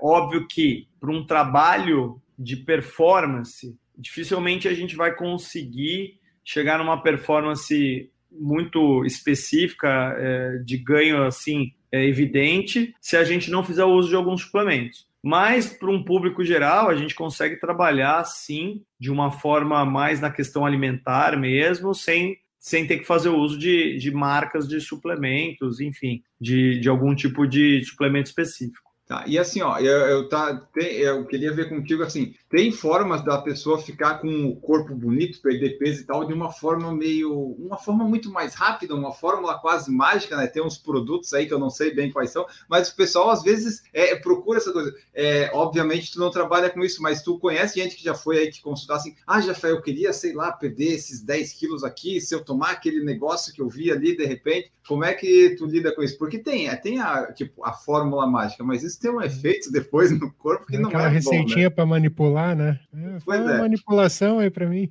Infelizmente, hoje em dia, uh, eu acho que essa, essa questão do, do, do encurtar os caminhos, né, elas, ela, ela vem acontecendo com muito mais frequência. E, e, eu digo infelizmente porque assim tem muito médico, né? Eu digo médico porque nós nutricionistas nem a gente nem pode fazer o uso de nenhum tipo de medicamento tá? Pela, pelo conselho, a gente não pode utilizar medicamentos, tá?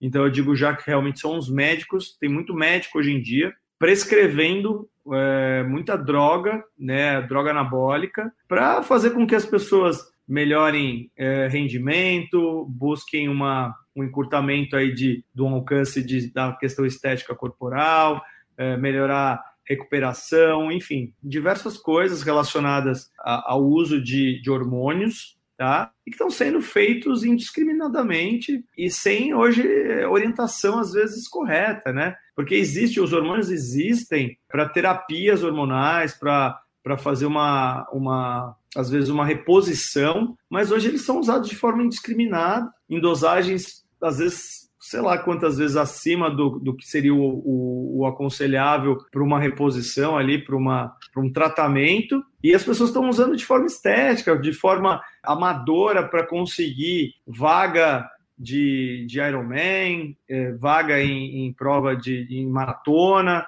é, baixar o tempo de, de hoje em dia o, o sub 3 já né, banalizou, hoje todo mundo quer ser é, 2,40, 2,30 e enfim, o pessoal está buscando aí de, de, realmente de todas as formas performar de formas ilícitas muitas vezes. Então, acho que a gente tem que tomar muito cuidado com isso, porque isso realmente é, é algo que só vai trazer negatividade para a pessoa, porque a curto prazo ela pode ter as conquistas dela, mas a longo prazo ela pode ter realmente problemas irreversíveis aí, de, inclusive de saúde. É porque eu sei que tem alguns tipo hormônios que a pessoa toma que é tipo ah, para ficar com a estética, mas isso acaba influenciando na performance também, né? Tem uns deles que, que acabam fazendo isso, né? E tem tipo a eu a, dá para notar, pelo menos na, na, minha leiguice, em mulheres tu consegue notar mais tipo quando ela tem o, o abdômen muito, muito, muito definido e uma voz mais grossa que a minha, tu pensa, isso não pode ser só batata doce e frango,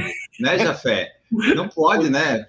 Tipo, a, a mulher tem uns hormônios diferentes, ela pode ficar com a barriga, tal, tal, tal, mas tem uns casos que quem entende bem olha e vê, não, isso aqui não foi o frango e a batata doce. Exatamente. Então, hoje em dia, principalmente, Enio, as mulheres estão usando muito um tal do chip da beleza, não sei se você já ouviu falar, é que, é um, que aí elas estão usando diversos hormônios ali dentro, inclusive a testosterona, tá? Que aí a, a, ela vai ganhar em rendimento, ela vai ganhar em recuperação, vai aumentar a massa muscular, vai, vai aumentar a lipólise, que é a queima da gordura. Enfim, diversas coisas que vão ajudar ela de uma forma ilegal, né? Que é, é, não deixa de ser um doping aí. E, e tá tirando muitas vezes a vaga de alguém que tá treinando, tá batalhando, sabe, conquistando as coisas de uma forma né, legal e às vezes perde para uma pessoa que está trabalhando de uma forma ilícita. E mesmo nesses casos, eu não sei se funciona assim, mas às vezes a pessoa tipo usa, depois ela para de usar, mas às vezes acho que fica ainda um pouco no, no corpo, memória, não sei se isso some totalmente, isso pode acabar ajudando ainda ela mais para frente durante alguns anos, né? Ah, não, durante não. alguns anos não, mas uh, durante alguns meses ali, é, tanto é que é, atleta, muitos atletas, né, a gente sabe que fazem o uso de uma forma controlada ali, tentando burlar ali a, a, até a passagem, a, a análise de doping, e muitas vezes erram os cálculos e são pegos mas é, não, não, não, se estende por muito mais do que meses, entendeu? É, é algo realmente mais. Por isso que eles fazem ciclos atrás de ciclos, entendeu? É, não é uma coisa que acontece que o cara usa uma vez só, por isso. Mas futuramente tudo isso tem uma consequência, né? Há muitas consequências, Maurício, que podem ser irreversíveis em muitos dos casos. Então, a gente já viu muitos atletas perderem a vida por conta do uso de, de indiscriminado de, de drogas anabólicas. Isso eu não poderia deixar de perguntar, mas é, a gente já meio que abordou às vezes um pouco isso, mas assim, dietas milagrosas, elas existem, Jafé? Tipo assim, né? De repente para de comer alguma coisa ou come só uma coisa, ou ver a, a, moça da Globo lá que faz uma dieta diferente, só comendo alface, sei lá eu. É, não tem essas coisas, né? Tem, tem que seguir um processo, né? Tipo, você tem uma dieta que você, de repente você vai fazer, você vai lá perder pesos e medidas, mas às vezes ela não é sustentável a longo prazo, né? Tem, tem bastante, né? você vê bastante isso, você fica assim meio arrepiado quando você vê, você, você tenta não ver.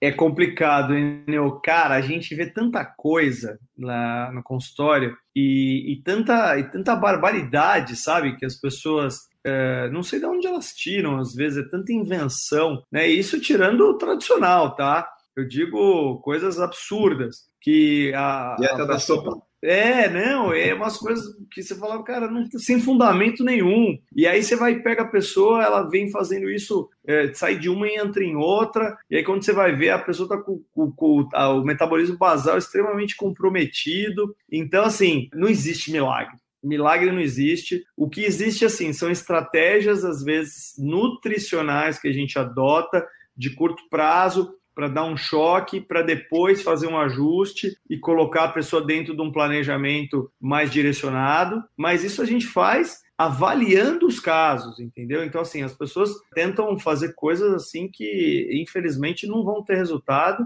e são insustentáveis, que nem você falou. São coisas que a gente vai colocar ali de curto prazo, não vai conseguir sustentar, e aí tem o reganho. Esse é o problema. Ainda a pessoa engorda mais do que ela estava, porque ela tem um reganho por conta de é, despertar ali diversos outros problemas de ansiedade, compulsão, enfim, milhares de outras coisas que vão atrapalhar ainda mais todo o processo de emagrecimento. Ó, vê, vê se está certo isso que eu pensei uma vez, Jafé, porque assim, eu queria comer menos chocolate. eu pensei assim, ainda não botei em prática isso. Ah, você vê se vale a pena eu colocar em prática esse negócio. Eu tô, eu tô querendo comer menos chocolate. Vou fazer uma dieta só de chocolate. Todo dia eu como quatro barras de chocolate apenas, durante vários dias, até enjoar do chocolate. Isso provavelmente vai me fazer até perder peso, porque eu não vou ter tantas calorias assim, né, Jafé? Você acha que é válido eu fazer uma tentativa? Assim, ah, duas semanas comendo só chocolate. De repente eu enjoo do chocolate, consigo parar de comer e ainda perco peso. É, nutricionalmente, o meu corpo talvez vai ficar meio estranho, né? Com alguns nutrientes faltando, mas poderia funcionar? Não ia funcionar, sabe por quê? Porque o que acontece? No nosso corpo, a gente tem receptores, e um dos receptores que a gente tem, no caso aí que a gente está falando do chocolate, a gente tem o um receptor do açúcar. Então, quanto mais açúcar você consumir, mais receptor você vai criar. Então, cada vez mais você vai querer comer mais chocolate. Então, Eu não vou enjoar? Não vai enjoar. Ah, então nem vou fazer. não nem vai enjoar. E, o, e outro detalhe, o que você falou assim, ah, vou comer só o chocolate, então vou ingerir menos caloria, vou ter um déficit calórico, certo? Em teoria, de uma, certa, de uma certa forma, né, você vai ter uma ingestão energética menor do que o teu consumo, porém, você não vai estar tá dando qualidade nutricional para o alimento que você está consumindo. Então, na composição corporal vai ficar uma porcaria. Você vai ficar um magrelinho com um pochetinho. É, porque só vai ingerir gordura e açúcar, né? Gordura e açúcar.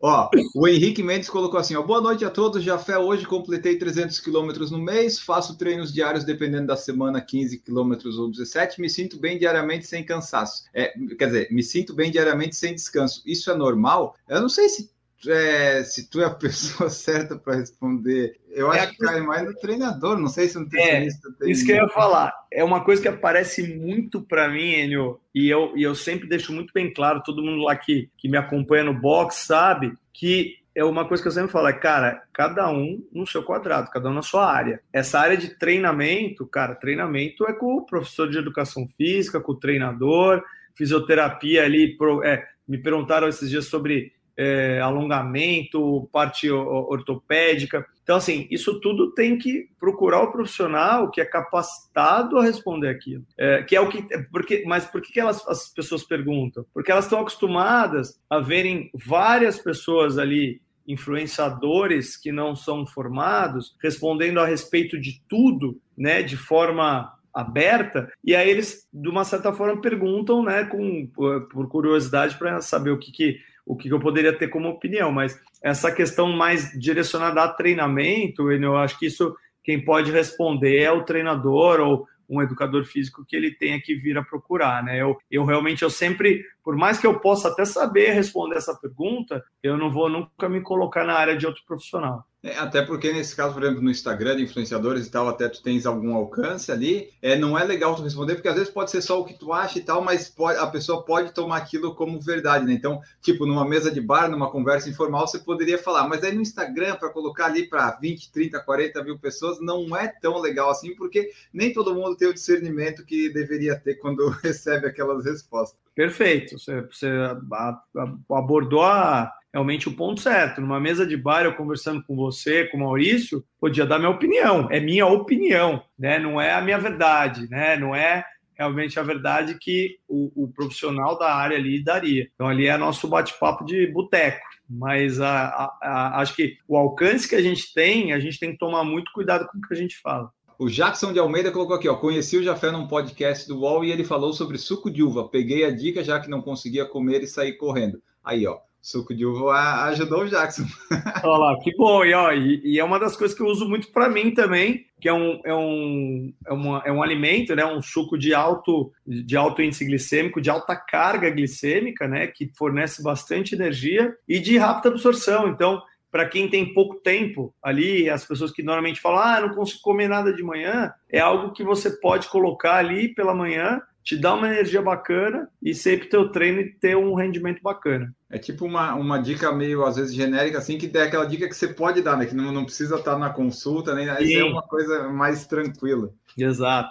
O correr, a, a maioria das pessoas, talvez, você corre lá. Por exemplo, hoje eu corri 10 km forte. Pô, eu corri 10 km e 47 assim, ah, hoje eu vou comer uma barra de chocolate para comemorar. E às vezes a pessoa se comemora tanto quando ela acaba de correr que não, não vence, né? Exatamente, isso é a autossabotagem, né? Que a gente coloca, que é aquela recompensa que a gente se permite, mas é, a gente tem que tomar muito cuidado, porque se isso se torna um hábito, né, e recorrente, aí com certeza você não vai conseguir ter os resultados que você, né, normalmente gostaria de ter. Então, ter é, momentos ao longo da tua semana onde você estipula é, certas quebras são saudáveis e são é, ao meu ponto de vista, são é, necessários, porém a gente tem que tomar muito cuidado com a frequência disso aí, né? Se isso realmente se tornar uma frequência, um hábito, aí ferrou. Mas o, a pontualidade não vai ter problema nenhum. É, o problema é a pessoa quando vai, ela não volta, né? Tipo, ela foi, se jogou no band jump, só que sem corda, daí foi até o final. E foi. Aí não, não volta mais. não, não, consegue voltar. Mas é isso daí, muitas é, pessoas, pelo menos às vezes quando está iniciando e tal, ela acha assim, claro, vou começar a correr e tal para perder peso, né? Que acaba mudando alguns hábitos alimentares, essas coisas, mas no final das contas ela acaba assim, pô, tô correndo, fazendo exercício, não perco peso. Mas é que geralmente, às vezes, depois do treino, ela fala, ah, hoje eu corri, vou comer um pedaço de pizza, vou comer um macarrão aqui, vou comer ali, e daí acaba isso, né? A pessoa ela vai se recompensando tanto que não, não tem como ela, de repente, até poderia perder um peso se ela corresse bastante, mas ela come tanto, né? E, e, o, e o fato para perder o peso, né, para baixar gordura é alimentação, né, Jafé? A corrida lá, o esporte, ele pode ajudar, talvez, a manter, perder um pouquinho, mas, tipo, se não ajeitar a parte da boca que você está comendo, não tem jeito, né? Ah, exatamente. É, se você não tem um ajuste energético, é, por mais que você corra muito, tem uma quilometragem ali altíssima, é, vai chegar um ponto onde você vai estar tá consumindo muito mais energia do que você está gastando e aí você não vai conseguir ter sucesso na balança, né? Então é isso que a gente tem que sempre avaliar, né? O, o, o gasto energético versus o consumo calórico. Eu até fiz não um adianta vídeo querer falando. correr e comer igual aqueles atletas bodybuilding, né? É, é verdade. Esse é bom, né? A, a, dieta do Phelps, 10 mil calorias. Não, eu, eu brinco até quando às vezes a gente vai lá, corre, sei lá, faz um treino de 10, 12 quilômetros, né? Tem um gasto energético lá bacana, é, mas aí vai tomar o café da manhã e toma um café da manhã como se tivesse corrido uma Conrads, né? Tipo, não, não dá, né? Você tem que ser, você tem que consumir o que é compatível ao teu gasto. Então não adianta a gente querer, né, gastar X e, e, e, consumir 2x, né? Nunca vai dar certo. Então a gente tem que fazer né, essa equação equilibrar. Eu observo isso nos meus treinos longos que eu tenho feito no sábado. Eu, eu, me peso todo dia quando eu acordo. Não sei se isso é um hábito saudável ou não, mas é, eu me peso. Eu não tenho muitos problemas psicológicos com isso. Mas assim, eu, eu noto que no sábado, que é quando eu faço longão, às vezes de 20, 21, 22, é, no domingo, no dia seguinte, que em teoria eu deveria acordar mais leve, eu às vezes acordo com o mesmo peso ou mais pesado, diferente dos dias da semana. Porque depois do sábado tem o que? Tem um açaí, tem as duas barras de chocolate, tem aquelas recompensas todas, né? Então não dá certo. Deu, olha só, é a alimentação, rapaz. É. com certeza você está comendo muito mais do que você está gastando. É, então, daí, daí não dá certo. Eu até fiz um, eu fiz um vídeo no YouTube sobre isso, falando da, do peso e dessas coisas assim que, tipo, eu no dia que eu corro mais, eu acabo às vezes comendo mais, e daí no final das contas, que talvez, olha só, até já foi quando eu corro, que eu vou me pesar, eu vejo, ó, deu 2 quilos a menos. Só que daí, tipo, 2 quilos a menos, é aquilo ali vai voltar, porque é líquido, você vai tomar água, vai comer. Aí quando vai dormir, vai acordar, acordando mesmo peso. Exatamente. Durante a atividade física, a gente tem uma perda hídrica muito grande. E é até importante, essa perda a gente faz até é, análises né, com, com os atletas de pesar antes e depois para ver o quanto está tendo de perda para a gente poder ajustar a hidratação, né? Que o ideal, o melhor cenário do mundo é você começar um treino com um peso e terminar com o mesmo, né? Para a gente tentar conciliar a questão da hidratação. Mas é muito difícil, principalmente para o atleta amador, né? Que é, evita já de consumir água ao longo do tempo, né, do, do, do da corrida, é, até por não ter estrutura ou sair para correr na rua, enfim. É, mas é muito importante a gente avaliar essa questão da hidratação, porque é um dos pontos fundamentais para o sucesso dentro de uma prova. E daí, só para ir encaminhando o finalzinho aqui, tu falou disso da hidratação. Tipo, para a, a, dieta, assim, se a pessoa seguir a dieta certinho, mas aí, tipo, se ela tiver, tá treinando certo também, tem uma hidratação boa, tem um sono legal, é meio que isso daí é um cenário seria perfeito para tudo funcionar, né? Exatamente. Eu falo que, assim, existem alguns pilares, Enio, que se eles não tiverem alinhados, ali não tiverem fortes, né? Você com um deles desalinhado, você não consegue ter sucesso no restante. E, são eles o treino, né, a alimentação, o sono, a hidratação e a saúde mental, tá? Hum. Então, são seis coisas muito importantes que elas têm que estar realmente muito bem alinhadas. Então, se uma está desalinhada, Enio, que é, é, aquele negócio, é mesmo, é aquele negócio, não adianta estar tá com um pratinho girando, né, e os outros tudo no chão. Você tem que estar tá com eles todos girando, né, não, não, não, importa ali talvez a velocidade, mas eles têm que estar ali né, girando de forma né, consistente para que você consiga obter os seus resultados. Porque se um está ali caído ou realmente você não está conseguindo é, dar uma consistência ali para aquele, você pode comprometer todo o resto e aí você não vai ter sucesso. Você não vai perder peso, você não vai melhorar a tua performance e assim por diante. Só é, eu lembrei aqui que a gente estava falando do negócio do peso, que assim, eu estou correndo todos os dias aí direto já desde o ano passado, e o meu peso, ele geralmente ficou o mesmo. Eu comecei a correr, daí tava lá 87, 87, 86, 85, 86, 86. Aí uh, veio virou o ano 84, 84, daí quando, quando que o peso abaixou? Quando eu mudei a alimentação. Porque enquanto eu estava correndo todos os dias, eu estava se mantendo, mantendo, mantendo. Aí eu mudei a alimentação de 84 foi para 78. Aí, aí fazendo essa, daí fazendo esse gancho dos 6 quilos, por exemplo, perdi 6 quilos de fé. Uhum. A, a, cintura diminuiu um pouco aqui e tal. Desses 6 quilos. E corrigindo, Enio, você não perdeu, eliminou. Boa, né? Que eu não quero mais achar eles ali correndo. Mas daí, assim, foram 6 quilos embora. Esses 6 quilos, ali vai o quê? Vai massa gorda, vai massa magra, vai tudo junto? Porque é tipo assim, a pessoa pode dizer, ah, são 6 quilos, mas você não sabe o que, que você perdeu. Mas se diminuiu a cintura e são menos 6 quilos, alguma coisa ruim, vamos dizer assim, foi embora junto, né? É, o, o ideal sempre, Enio, é a gente fazer uma análise corporal, né? Para a gente ver a tua composição, para ver o como que foi, é, o que, que aconteceu com essa sua é, perna. É, não tá boa a composição. Mas já teve pior, já teve pior.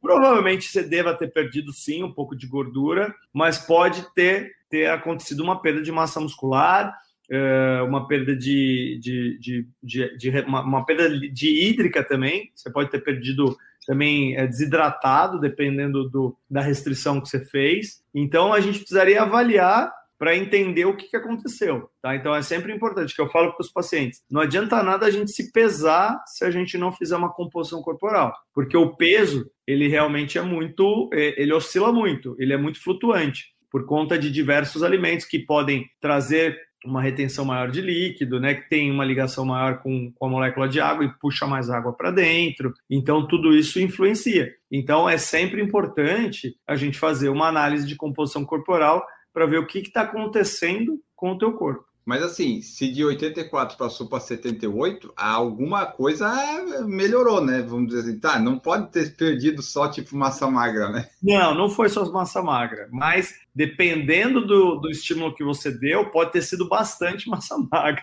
Entendi. É, vamos ver, vamos ver amanhã no treino se tá, porque eu corri segunda e terça forte, vamos ver quarta-feira como é que vai ser. Marco Jafé, nutricionista, me diga, o que, que a corrida significa na sua vida? Poxa, Enio, a corrida para mim é um momento onde eu consigo é, me conectar comigo mesmo. É meu, é minha válvula de escape, é minha, meu momento de lazer, é meu momento de paz, é o meu momento é, de sociabilizar com as pessoas. E eu, eu encontrei na corrida algo que me fez é, acreditar mais em mim mesmo. E após eu ter feito a minha primeira maratona, eu coloquei na minha, na minha vida que nada que na verdade assim eu, eu pus na minha, na, na minha meta de vida que nada é impossível. Então assim tudo é alcançável depois que você cruza a linha de chegada de uma maratona. Então você pode conquistar o que você quiser basta você realmente se dedicar e se colocar determinado para entregar aquilo. Então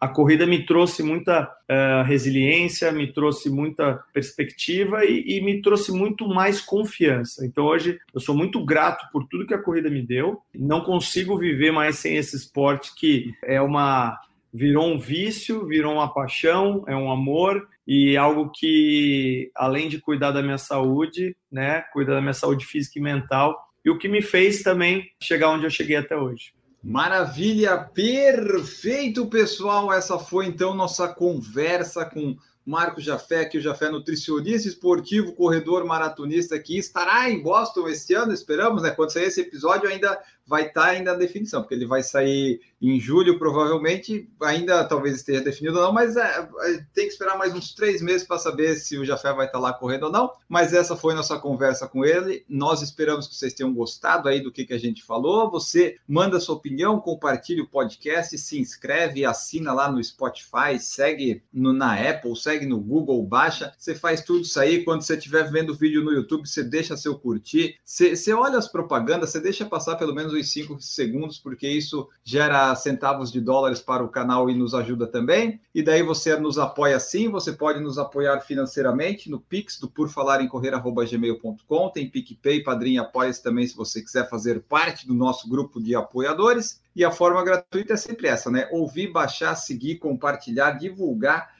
por aí esse nosso conteúdo todo que nós geramos, assim como foi este programa de hoje. E agora podemos ir embora. Vou despedir do convidado. Jafé, muito obrigado pela presença. Deixa aí teu tchau, mensagem final e as redes de contato. Muito, muito obrigado. Poxa, queria agradecer mais uma vez aí pelo convite. Acho que foi uma, uma noite bastante aí agradável de, de muita troca. Pude contar um pouco da minha história aí para vocês, falar um pouco é, da minha carreira também como nutricionista. Espero que vocês tenham gostado aí. Vamos deixar o contato aqui para vocês. O meu Instagram é o Jafé Nutrição. É, o meu, meu e-mail, caso alguém queira me perguntar alguma coisa via e-mail, é o marcojafé.me.com. E fico aqui mais uma vez, é, meu agradecimento e que todos possam aí ter é, muitos quilômetros de, de vida rodada aí e que o meu sonho de Boston se concretize aí em outubro. É isso aí. Maurício Geronasso, muito obrigado pela presença aqui, por fazer este episódio comigo. Tchau! Eu que agradeço, Enio, agradeço ao Marco também, foi um prazer poder compartilhar experiências, ouvir uma voz experiente falando e lembrar os ouvintes aí que toda segunda, quinta e sábado tem episódio para vocês. Segunda aquela entrevista, quinta-feira o debate maroto que só por falar em correr traz e no sábado as notícias para deixar vocês bem informados. Um abraço, até a próxima. É isso aí, tem tudo isso que o Maurício falou. E se você quiser mandar sugestão de pauta, seja para o debate ou de entrevistado para a gente fazer na entrevista ou de notícia, você fique à vontade para enviar a mensagem que você quiser. Nós ficamos por aqui, voltamos no próximo programa, no próximo episódio. Tchau!